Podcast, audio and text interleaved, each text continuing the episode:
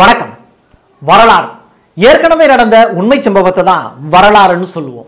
ஆமாம் நாம் இங்கே பார்க்க போகிறது பேச போகிறது எதுவுமே கதை கிடையாது. இது ஒரு காவியம். இந்த காவியத்திற்கான தலைவன் யாருன்னு கேட்டிங்கன்னா ராவணன். அந்த காலத்தில் ராவணனோட உண்மையான பேர் ரதவண்ணன். அந்த காலத்தில் இருக்கக்கூடிய எல்லா வகையான தேர்களையும் எல்லா வகையான ரதங்களையும் கையாள தெரிஞ்ச ஒரே ஒரு அரசன் யாருன்னு கேட்டிங்கன்னா அது ராவணன் மட்டும்தான். அதனால தான் அவருக்கு ரதவண்ணன் அப்படின்னு பேர் வச்சாங்க. இன்னைக்கு தேதிக்கு நம்ம எல்லாரோட பார்வையிலையும் ராவணன் வில்லன் மாதிரி தெரிகிறார். ஆனா பாரதிதாசன் தன்னோட பார்வையில ராவணனை ஹீரோ மாதிரி காட்டுறார். எப்படின்னு கேட்குறீங்களா அவர் எழுதின கவிதையில ராவணனை பத்தி இவன் ஈழத்தமிழனில் இல்ல இலங்கையை ஆண்ட வீரத்தமிழன்னு தன்னோட கவிதையை தொடங்குறார். எப்படின்னா தென் திசையை பார்க்கின்றேன் என் சொல்வேன். எந்தன் சிந்தையெல்லாம் தோள்களெல்லாம் உரிக்குதரடா அன்றந்த இலங்கையினை ஆண்டமர்ற தமிழன் ஐயரண்டு திசைமுகத்தும் தன் புகழை வைத்தோன். குன்றெடுக்கும் பெருந்தோளான் கொடை கொடுக்கும் கையான் குள்ளநெறி செயல் செய்யும் கூட்டத்தின் குற்றம். என் தமிழர் மூதாத என் தமிழர் பெருமான் ராவணன் கான். அவன் நாமம் இவ்வுலகம் அறியும். வஞ்சக விபூஷணின் அண்ணன் என்று தன்னை வையத்தார் சொல்லும் ஒரு மாபலிக்கு அஞ்சும் நெஞ்சகனை நல்யாளின் நரம்புதனை தடவி நிறைய இசை செவிய முது தரும்புள்ளவன் தன்னை வெஞ்சமரில் சாதல் வர நேர்ந்திடும் சூழ்ச்சி விரும்பாத பெருந்தகையை தமிழ் மறைகள் நான்கும் சஞ்சரிக்கின்ற நாவானை வாழ்த்துகின்ற தமிழன் தமிழன் என்பேன். மறந்தவனை சலக்கரணச் சொல்வேன். வீழ்ச்சியுறு தமிழகத்தில் எழுச்சி வேண்டும். விசை ஒடிந்த தேகத்தில் வன்மை வேண்டும். சூழ்ச்சிதனை வஞ்சகத்தை பொறாமை தன்னை தொகையாக எதிர் நிறுத்தி தூள் தூளாக்கும் கால்சிந்தை மரச்செயல்கள் மிக வேண்டும். கடல் போன செந்தமிழை பெருக்க வேண்டும். ராவணன் தன் கீர்த்தி சொல்லி அவன் நாமம் வாழ்த்த வேண்டும் என பட்டையை கலப்பியிருப்பாரு பாரதிதாசன் தன்னோட கவிதையில. இப்படி எட்டு திக்கிலையும் ராவணனோட புகழ் அந்த காலத்துல பறந்து விரிஞ்சு கிடந்துச்சு. அப்புறம் எப்படி அந்த ஒளி குன்றாத சூரியனோட புகழை இருள் மறைச்சது? சூரிய குலத்தோட பெருமையை தலைக்க வைக்கணும் அப்படிங்கிற ஒற்றை காரணத்துக்காக அந்த மாபெரும் வீரன் மரணத்தை தனதாக்கிக்கிட்டார். இன்னைக்கு தேதிக்கு பெண் பித்து பிடிச்சவனை போல அவ்வளோ பெரிய வீரனை வரலாறு சித்தரிக்குது. இது உண்மையா இருக்குமான்னு என்னைக்காவது ஒரு நாள் உங்களோட ஆறாவது அறிவை பயன்படுத்தி யோசிச்சு பார்த்துருக்கீங்களா? உங்களுக்கு யோசிக்க நேரம் இல்லைன்னா ராவணனோட வாழ்க்கை வரலாற்றை த்ரீ சிக்ஸ்டி டிகிரி வியூவில் படம் பிடிச்சு காமிக்கிறோம். இது பிரசாத் சிக்னேச்சர்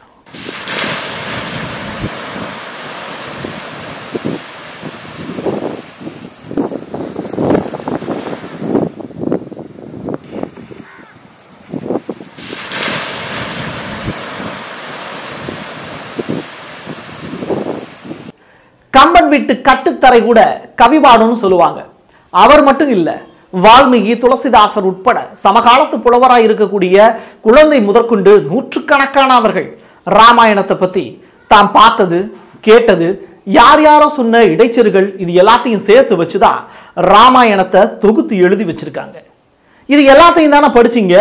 நீங்க என்னத்தை பண்ணி கிழிச்சீங்கன்னு எங்களை பார்த்து நீங்க கேள்வி கேட்டா உண்மையிலேயே நாங்க வரலாற்றை தேடி போனோம். வரலாற்றோட பக்கங்களை அலசி ஆராயும் போது உண்மையில இந்த ராவணன் யார்? ராவணன் யாருன்னு கேட்டீங்கன்னா அசுரன் அரசன் அழகன் தமிழன் பேரறிவாளன் பெரு உவகை கொண்டவன் பெருமைமிகு ரதவன் வண்டவர் குழலியின் கணவன் பிரம்மனோட பேரன் குபேரனோட சகோதரன் வீணை மீட்டி யாழிசைத்து இறைவனை மகிழ்விப்பவன் ஈஸ்வர பட்டம் என்று சாத்தியன். இப்படி ராவணனோட பெருமையை புகழ் பாடிக்கிட்டே போலாம். அந்த பத்து தலை ராவணனை பற்றி வரலாறு இப்படித்தான் சொல்லுது. இது மட்டும் இல்லை ஆடல் பாடல் இசை கட்டடக்கலை ஜோதிடம் வானசாஸ்திரம் மருத்துவம் போர்க்கலை சமையல் மனோதத்துவம் இப்படி பத்து கலைகளையும் அசால்ட்டா அந்த காலத்துல கைவர பெற்ற ஒரு மாபெரும் அரசன் யாருன்னு கேட்டீங்கன்னா அது இந்த ராவணன் மட்டும்தான்னு வரலாறு சொல்லுது. நிஜமாவே நம்ம வாழ்ந்து கெட்டவனோட வாழ்க்கை வரலாற்றை தான் பார்த்துக்கிட்டு இருக்கோம். இன்னைக்கு நம்ம நாட்டுக்கு பக்கத்தில் இருக்கே ஒரு நாடு. பேர் என்ன? ஸ்ரீலங்கா. அன்னைக்கு அந்த காலத்தில் ஆயிரக்கணக்கான இல்லை லட்சக்கணக்கான ஆண்டுகளுக்கு முன்னாடி அந்த நாட்டோட பேர் லங்காபுரி. அந்த லங்காபுரியோட அரசன் தான் நம்ம கதையோட நாயகன் ராவணன். இந்த ராவணனுக்கு ஒரு மனைவி. அவங்க பேர் மண்டோதரி அப்படின்னு இன்னைக்கு இருக்கிற பீரியடில் சொல்லுவாங்க. ஆனால் அவங்களுடைய உண்மையான பேர் என்ன தெரியுமா? வண்டமர் குழலி. ஒரு பூ இருக்கு. அந்த பூவை தேடி வண்டு போகுது. ஏன்? அந்த பூவில் தேன் இருக்குது அந்த தேனை சுவைக்கிறதுக்காக இந்த வண்டு போய் அந்த பூ மேலே அமருது. ஒரு பெண்ணோட கூந்தலை தேடி ஒரு வண்டு போச்சுன்னா என்ன அர்த்தம்? அந்த கூந்தல் அவ்வளவு மனமுடையது அப்படின்னு அர்த்தம். வண்டு வந்து அமரக்கூடிய குழலி குழலினா கூந்தல். வண்டு வந்து அமரக்கூடிய குழலி அப்படிங்கிறதுனால அந்த அம்மாவுக்கு பேர் வண்டமர் குழலின்னு வச்சாங்க. அவங்களுடைய கூந்தலில் அவ்வளவு மனம் வீசுமா? அப்படிப்பட்டவங்களுக்கு கணவன் தான் இந்த ராவணன். இன்னைக்கு அந்த அம்மாவோட பேர் மண்டோதரியின் மருவிற்கு. இப்படித்தான் வரலாறுல ஒவ்வொரு இடைச்செருகளாக சொருகி வச்சு இன்னைக்கு ஏமாந்து போயிட்டுருக்கோம். இனிமேலாவது வண்டமர் குழலின்னு சொல்லலாம். ராமாயணத்தை பொறுத்தளவில் ராமர் ஹீரோ ராவணன் வில்லை. ராவணனை பற்றி போதுமான அளவு பார்த்துட்டோம். இந்த ராமர் யார்? ராமர் தசரதனோட மகன். ஓகே அவருடைய மனைவி பேர் தான் சீதை. இந்த சீதை யார் அப்படின்னு பார்த்தீங்கன்னா ஜனகரோட வளர்ப்பு மகள்னு சொல்கிறாங்க அப்போது சீதையோட உண்மையான அப்பா யார்? அப்படிங்கிற கேள்வி எழுதல. ஒரு அப்பாவுக்கும் ஒரு அம்மாவுக்கும் தானே கண்டிப்பாக ஒரு குழந்தை பிறந்திருக்கும். அப்போது வளர்ப்பு மகளாக சீதை வளர்க்கப்படுறாங்க. சீதையோட உண்மையான அப்பா யார்? அப்படின்னு ஒரு தேடுதல் இருந்தது. இந்த தேடுதலுக்கான விடை நமக்கு எங்கே கிடைச்சது அப்படின்னா ஜைனர்கள் எழுதின ஜெயின் ராமாயணா அப்படிங்கிற புத்தகத்தில். இந்த ஜெயின் ராமாயணா அப்படிங்கிற புத்தகத்தில் என்னென்ன விவரங்கள்லாம் குறிப்பிடப்படுது அப்படின்னா சீதை அப்படிங்கிறவங்க ராவணனோட பொண்ணுன்னு சொல்கிறாங்க சீதை ராவணனோட பொண்ணா? அது எப்படி சாத்தியம்? ராவணனுக்கு ஒரு சாபம் இருக்குது அந்த சாபம் என்னன்னு கேட்டிங்கன்னா தனக்கு பிறக்கக்கூடிய பொண்ணு மூலியமாக தான் அவருக்கு இறப்பை தேடி வரும் அப்படின்னு குறிப்பு இருக்கு இந்த ராவணன் என்ன பண்ணுறாரு அப்படின்னா மண்டோதரிக்கு பிறக்கக்கூடிய பெண் குழந்தைய மறைக்கிறார். இது வண்டமர் குழலிக்கே சாகிற வரைக்கும் தெரியாது. வண்டமர் குழலிக்கு பிறக்கக்கூடிய பெண் குழந்தைய ஆத்தங்கரையில் விடுறாரு பெரிய பெரிய யானை தந்தங்களை வச்சு பாதுகாப்பாக தன்னுடைய மகளை கொல்றதுக்கு மனம் இல்லாமல் ஆத்தங்கரையில் விடுறாரு. ஜனகரோட அரண்மனை வாசலில் போய் நிற்கிது குழந்தை இல்லாத அவர் வந்து இந்த குழந்தைய தத்தெடுத்து வளர்க்குறாரு. சீதை அப்படின்னு சொல்லிட்டு அந்த பெண் குழந்தைக்கு பேர் வைக்கிறாரு. அந்த பெண் குழந்தையோட முப்பத்தி ரெண்டாவது வயது வரைக்கும் உலகத்தில் யாரோட கண்ணுக்குமே படாமல் அந்த குழந்தைய வளர்க்குறாரு. காரணம் என்ன அப்படின்னு கேட்டிங்கன்னா அந்த குழந்தை ஒரு அசுரத்தனமான வளர்ச்சியாக இருக்குது ஏன்னா ராவணன் அசுரன். அசுரனோட குழந்தை எப்படி இருக்கும்? சாதாரண மனிதர்களை போல இருக்குமா? பதினாறு அடி ஹைட்டு ஜனகர் தன்னுடைய வளர்ப்பு மகளான சீதைக்கு திருமணம் பண்ணி வைக்க நினைக்கிறாரு. அப்போது என்ன ஆகுது அப்படின்னு பார்த்தீங்கன்னா உலகத்தில் இருக்கக்கூடிய எல்லா அரசர்களுக்கும் எல்லா இளவரசர்களுக்கும் அழைப்பு விடுக்கப்படுது. அந்த காலத்தில் திருமணம் நடக்கணுங்கிறது ஒரு பெரிய ப்ராசஸ் ஒரு பெண்ணை மனம் முடிக்கணும் அப்படின்னா ஒரு சிறந்த வீரனுக்கு தான் திருமணம் பண்ணி கொடுப்பாங்க. அப்போது வீரன் யார் அப்படிங்கிறத எப்படி தெரிஞ்சுக்கிறது? அப்போ ஜனகர் என்ன பண்ணுறாருன்னா ஒரு பெரிய விற்போட்டிக்கு ஏற்பாடு பண்ணுறாரு உலகத்தில் இருக்கக்கூடிய எல்லா அரசர்களுக்கும் இளவரசர்களுக்கும் அழைப்பு விடுக்கப்படுது. அதில் அயோத்தியிலிருந்து ராமரும் பங்கெடுத்துக்கிறாரு. இலங்கையிலிருந்து நம்ம ராவணனும் உள்ள என்றாகிறாரு. வயது மூப்பு அடிப்படையில் ராவணனுக்கு முதல் வாய்ப்பு கொடுக்கப்படுது. போய் வில் அம்பு எடுத்து முறிக்கிறதுக்காக போகிறாரு அந்த வில் அம்பை முறிக்கிறதுக்காக அவர் ட்ரை பண்ண போகிறாரு அதுக்கு முன்னாடி மாடத்தில் இருக்கக்கூடிய சீதையோட உருவத்தை பார்க்குறாரு. சீதையை பார்த்த உடனேயே அவர் கண்டுபிடிச்சிடுறாரு. ஆகா நம்ம ஆற்றுல விட்டு நம்மளுடைய பொண்ணு தான் இங்கே உட்காந்துருக்கா அப்படின்னு. இன்னும் உயிரோட தான் இருக்கா அப்படிங்கிறது அப்போ தான் அவருக்கு தெரிய வருது. சீதையை பார்த்தா அடுத்த நிமிஷமே யாராவது பொண்ணை கல்யாணம் பண்ணிக்க ஆசைப்படுவாங்களா? அதே மாதிரி தான் ராவணன் என்ன பண்ணுறாருன்னா எடுத்த வில்லம்பை அப்படியே வச்சுட்டு ரிட்டனில் போய் தன்னுடைய சேரில் போய் உட்காந்துடுறாரு அதுக்கப்புறம் ராமனுக்கு வாய்ப்பு கொடுக்கப்படுது. ராமன் தான் பெரிய வீரனாச்சே. போய் வில்லம்பு எடுக்கிறாரு உடைக்கிறாரு சீதையை மனம் முடிக்கிறாரு. ராவணன் அப்படியே இலங்கைக்கு திரும்பிடுறாரு பெரிய சந்தோஷத்தோட. இப்படித்தான் ராமன் சீதையை மணந்தது.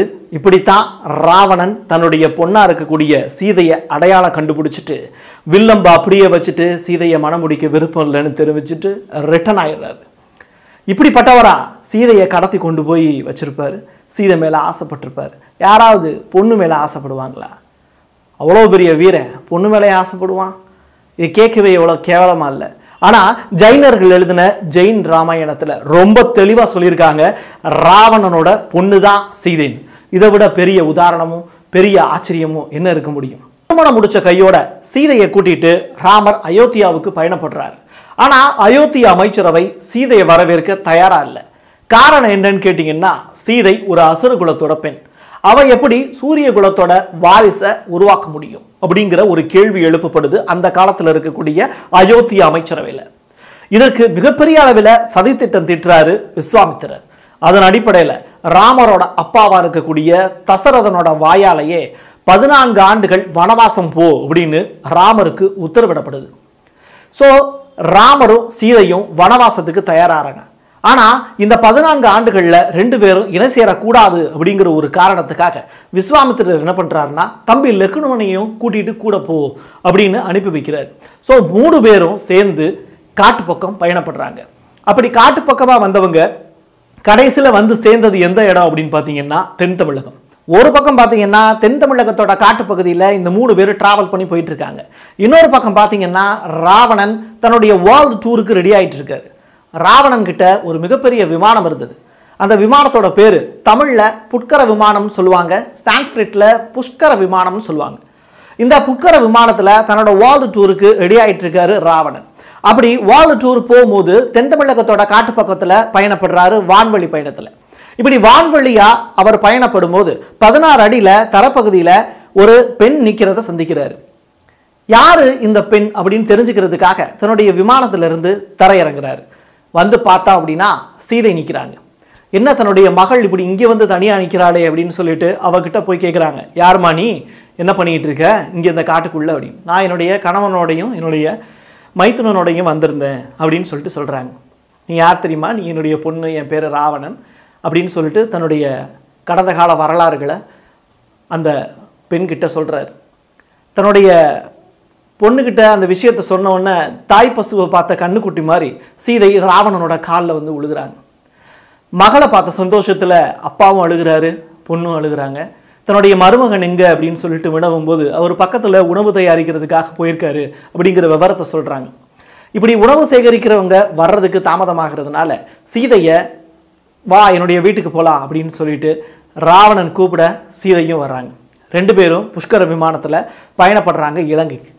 தன்னுடைய போறக்கூடிய வழியிலேயே வந்து ராவணன் ஒரு வாக்கு கொடுக்குறாரு. என்னுடைய மருமகனுக்கு நான் முறையான அழைப்பு விடுப்பேன் அப்படிங்கிற ஒரு வாக்கு கொடுக்குறாரு. இந்த வாக்கை நிறைவேற்றுறதுக்கு கடைசி வரைக்கும் ராவணன் முயற்சி பண்ணாரு. ஆனால் விதியுடைய சூழல் ராவணனுக்கு கிடைத்த சாபம் இது எதுவுமே நிறைவேறலை. இலங்கைக்கு போன ராவணன் தன்னுடைய மகளான சீதைக்கு ஒரு மிகப்பெரிய அசோக வனத்தை ரெடி பண்ணுறார் உலகத்துல எந்த மகளுக்குமே தன்னுடைய தந்தை வந்து இவ்வளோ பெரிய வசதி செஞ்சு கொடுத்துருக்குதா இதுவரைக்கும் வரலாறு கிடையாது. அந்த வகையில் அசோக வனத்தினுடைய பெருமையை வந்து பார்த்தீங்கன்னா அவ்வளோ அழகானது அப்படிங்கிறத பின்னால அனுமன் சொன்னதா ஜெயினர்களோட ஜெயின் ராமாயண புத்தகத்தில் ரொம்ப தெளிவாக கொடுத்துருக்காங்க. அசோகவனம் அவ்வளவு அழகா இருக்கு. ராவணன் அந்த புறத்தில் தங்க வைக்கல சீதையை. மாறா அசோகவனத்தில் தான் தங்க வச்சார். தன்னுடைய மகளான சீதையை இலங்கைக்கு கூட்டிட்டு வந்ததுக்கு அப்புறம் தன்னுடைய சொந்த பந்தங்களுக்கு சீதையை அறிமுகப்படுத்த வேண்டிய நேரத்துக்காக காத்திருந்தாரு ராவணன். இதுக்கு இடப்பட்ட கேப்ல தான் ராவணனுடைய தங்கை சூர்பனகைக்கும் ராமனுக்கும் இடையிலான சந்திப்பு நிகழுது. இந்த சந்திப்பு விவாதமாக மாறுது. இந்த விவாதத்தை தூரத்திலிருந்து பார்த்துக்கிட்டு இருந்த ராமனோட தம்பி லக்மணன் வேகமாக வந்து தன்னுடைய வாளால் பதினாறு அடிக்கு மேலே இருக்கக்கூடிய அசுரகுல பெண்ணாக இருக்கக்கூடிய சூர்பனகையோட மூக்க வெட்டிடுறார். மூக்கு அறுபட்ட சூர்பனகை தன்னுடைய அவமானத்துக்கு பழி தீர்க்கிறதுக்காக தன்னுடைய அண்ணன்ட்ட போய் இந்த மாதிரி வந்து மனிதர்கள் இந்த மாதிரி என்னைய காயப்படுத்திட்டாங்க. இதுக்கு நீ பழி வாங்கணும் அப்படின்னு சொல்லிட்டு சத்தியம் வாங்குறாங்க. சத்தியத்துக்கு கட்டுப்பட்ட ராவணன் வேற வழி இல்லை. தன்னுடைய மகள் சீதைதா அப்படிங்கிறத சொல்றதுக்கான வாய்ப்பும் அந்த இடத்துல ராவணனுக்கு கொடுக்கப்படலை. ராவணன் போர் தொடுத்து போகக்கூடிய சூழல் தான் ஏற்படுது. இந்த அறிவிப்பை சூர்பனகையினுடைய தூதுவர் மூலியமா ராமனுக்கு தகவல் தெரிவிக்கப்படுது. அப்போ ராமன் என்ன பண்ணாருன்னா சுக்ரீவனோட உதவியை நாடுறாரு. சுக்ரீவன் யாரு அப்படின்னா அதாவது ஒரு அரசன். அந்த அரசன் வந்து பார்த்திங்கன்னா வாலிக்கு வாலியோட தம்பி. வாலியை ஜெயிக்கிறதுக்காக சுக்ரீவன் ராமர்கிட்ட உதவி கேட்குறாரு ராமரும் சுக்ரீவனுக்கு உதவி பண்ணி வாலியை கொல்றாரு. அந்த அடிப்படையில் சுக்ரீவனோட படையில் இருந்த அனுமன் ராமனுக்கு அறிமுகமாகிறாரு. ஒரு கட்டத்தில் அனுமன் ராமனோட பரம விசிறியா மாறிடுறாரு. எப்படின்னா தன்னுடைய நெஞ்சை பிளந்து காட்டி அதில் ராமருடைய உருவம் தெரியக்கூடிய அளவுக்கு அனுமன் ராம பக்தனாகவே மாறிடுறாரு. இதன் அடிப்படையில் இலங்கையில் இருக்கக்கூடிய தன்னுடைய மனைவி எப்படி இருக்கா அப்படிங்கிற தெரிஞ்சுக்கக்கூடிய ஒரு ஆர்வமும் ஒரு வேட்கையும் இயல்பாகவே ராமனுக்கு வருது. அதன் அடிப்படையில் தூதுவனா அனுமனை இலங்கைக்கு அனுப்புகிறார் தூதுவராக போகக்கூடிய அனுமன் வந்து இலங்கை பக்கம் சுற்றி பார்க்குறாரு. அப்போது அரண்மனையில் வண்டமர் குழலி அப்படிங்கிற ராவணனுடைய மனைவியை சந்திக்கிறார். இதுக்கு இடப்பட்ட கேப்பில் ஒரு பெரிய அசோகவனம் இருக்குது அந்த அசோகவனத்தில் ராவணனுடைய பொண்ணாக இருக்கக்கூடிய சீதையை பார்க்குறாரு இந்த சீதை வந்து பார்த்தீங்கன்னா ரொம்ப சந்தோஷமாக இருக்காங்க. எப்படிரா கடத்தப்பட்ட ஒரு பெண்ணை வந்து சிறைச்சாலையில் வைக்கணும்? இல்லை கடத்திட்டு வந்திருந்தா அப்படின்னா அந்த புறத்தில் வைக்கணும்? இவன் என்னடா அசோகவனத்தில் தங்க வச்சிருக்கான் அப்படின்னு சொல்லிட்டு அனுமனுக்கு ஒரு மிகப்பெரிய குழப்பம் வருது. ரெண்டாவது அங்கே இருக்கக்கூடிய அரண்மனையில் இருக்கக்கூடிய வண்டமர் குழலையும் அவர் பார்த்து ரெண்டு பேருடைய உருவமே மேட்ச் ஆகுது. தாயை போல தானே பிள்ளை இருப்பாங்க. அது மாதிரி வண்டவர் குழலி மாதிரியே சீதையோட உருவமும் இருக்கு. இந்த ரெண்டு உருவத்தையும் பார்த்து கன்ஃபியூஸ் ஆகி ரெண்டாவது அசோகவனத்தில் சீதை இருக்கிறத பார்த்து ரொம்ப ஹாப்பியாக இருக்கிறதுனால எந்த விதமான விவரமுமே சேகரிக்காம அவசர அவசரமா அனுமன் இலங்கையை விட்டு ராமனை தேடி ஓடுறாரு. ராமராமா இப்போதைக்கு வந்து நீ இலங்கை மீது படை தொடுத்து படை தொடுத்து போல அப்படின்னா உன்னுடைய மனைவி உனக்கு இல்லை அப்படிங்கிற ஒரு விவரத்தை பதிவு பண்ணுறாரு ஏன் இப்படி சொல்ற அப்படின்னு ராமன் கேட்க உன் மனைவி அசோகவனத்துல சந்தோஷமா இருக்கா? சிரிச்சுக்கிட்டு இருக்கா? எப்படி கடத்தப்பட்ட ஒரு பொண்ணு சிரிச்சுக்கிட்டு இருக்க முடியும்? அப்படின்னு சொல்லிட்டு தான் பார்த்த விவரத்தை எல்லாத்தையும் பதிவு பண்றாரு. இதை பார்த்து கன்ஃபியூஸ் ஆன ராமன் உடனே தூதுவன் சொன்ன ஐடியா படி இலங்கைக்கு படத்தெடுத்து போறான். எப்படி? ராமேஸ்வரம் வரைக்கும் வர்றான் நடுவில் கடல் அதுக்கப்புறம் இலங்கை எப்படி கடக்கலாம் அப்படின்னு சொல்லி யோசிக்கும் போது அனுமன் உதவி பண்றாரு. ராமர் பாலம் கட்டப்படுது. அனுமன் மிகப்பெரிய அளவில் ராமர் பாலம் உருவாகிறதுக்கு காரணமாகிறாரு. இறுதியில் ராமர் இலங்கை அடைகிறாரு. முதல்ல கும்பகர்ண வராப்புல போர் தொடுக்கிறாங்க தோத்து போகிறாங்க அதுக்கப்புறம் சூர்பனகை தொடர்ந்து வலியுறுத்துவதன் பேரில் ராவணனும் படைக்களத்துக்கு வராரு. ராவணன் கத்தியை எடுத்து சண்டை போட விரும்பல. மருமகனோட எப்படி போர் தொடுக்கிறதுன்னு நிதானமாக நிற்கிறாரு படைக்களத்தில். அந்த சமயத்தில் ராமன் வீசிய ஒரு அம்பு ராவணனுடைய நெஞ்ச பிளக்குது வீர தமிழன் முதலும் கடைசியுமா மண்ணுல சாயிறான் மருமகனை எதிர்த்தா போர் தொடுகிறதுன்னு தன்னுடைய மனசுல விதைச்ச விதை கடைசியில அவரை மண்ணுக்கே விதையாக மாற்றிருச்சு ராவண விழுந்து கிடக்கும்போது அவரை பார்க்கறதுக்கு ராமனும் லக்ஷ்மணனும் படைக்களத்துக்கு வந்து நிற்கிறாங்க அந்த சமயத்தில் ராவணன் சொல்கிறாரு மருமகனே இங்கிருந்து என்னுடைய மகளும் நீங்களும் தப்பிச்சு போயிடுங்க. மாறா என்னுடைய மனைவி வண்டமர் குழலி இந்த இடத்துக்கு வந்தான்னா அவன் மிகப்பெரிய சிவபக்து. அவள் வந்து உங்களுக்கு சாபம் கொடுத்தான்னா உங்களுடைய வாழ்க்கையே வீணாயிடும். அதனால நீங்கள் ரெண்டு பேரும் இந்த இடத்துல இருந்து தப்பிச்சு அயோத்தியாவுக்கு போய் நிம்மதியான வாழ்க்கை வாழுங்க அப்படின்னு அறிவுரை கூறுறார். இதுக்கு இடப்பட்ட கேப்பில் லக்ஷ்மணனுக்கும் சில அறிவுரைகள் வழங்குறார். வீர தமிழனா வாழ்ந்த ராவண தன்னுடைய அன்பு தங்கையிட்ட கட்டளைக்காகவும் தன்னுடைய பாசமான மகளுடைய வாழ்க்கைக்காகவும் தன்னுடைய நெஞ்சில் அம்பு பாஞ்சு மண்ணில் செத்து போனார்.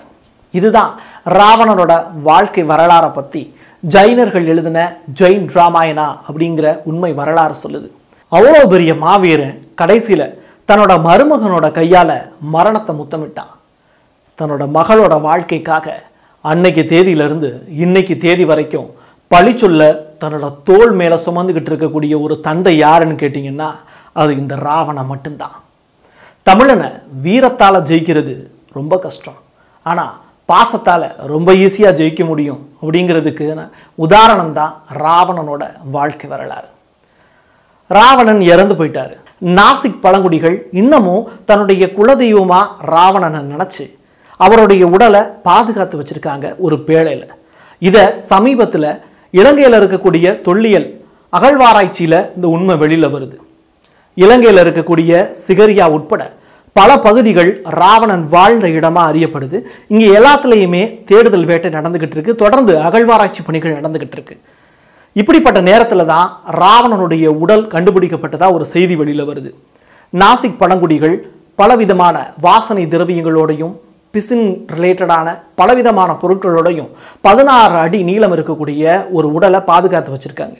இதை ஆய்வுக்கு உட்படுத்தப்படும் போது இது ராவணனா இருக்கலாம் அப்படின்னு தொல்லியல் ஆய்வாளர்கள் சந்தேகப்படுறாங்க.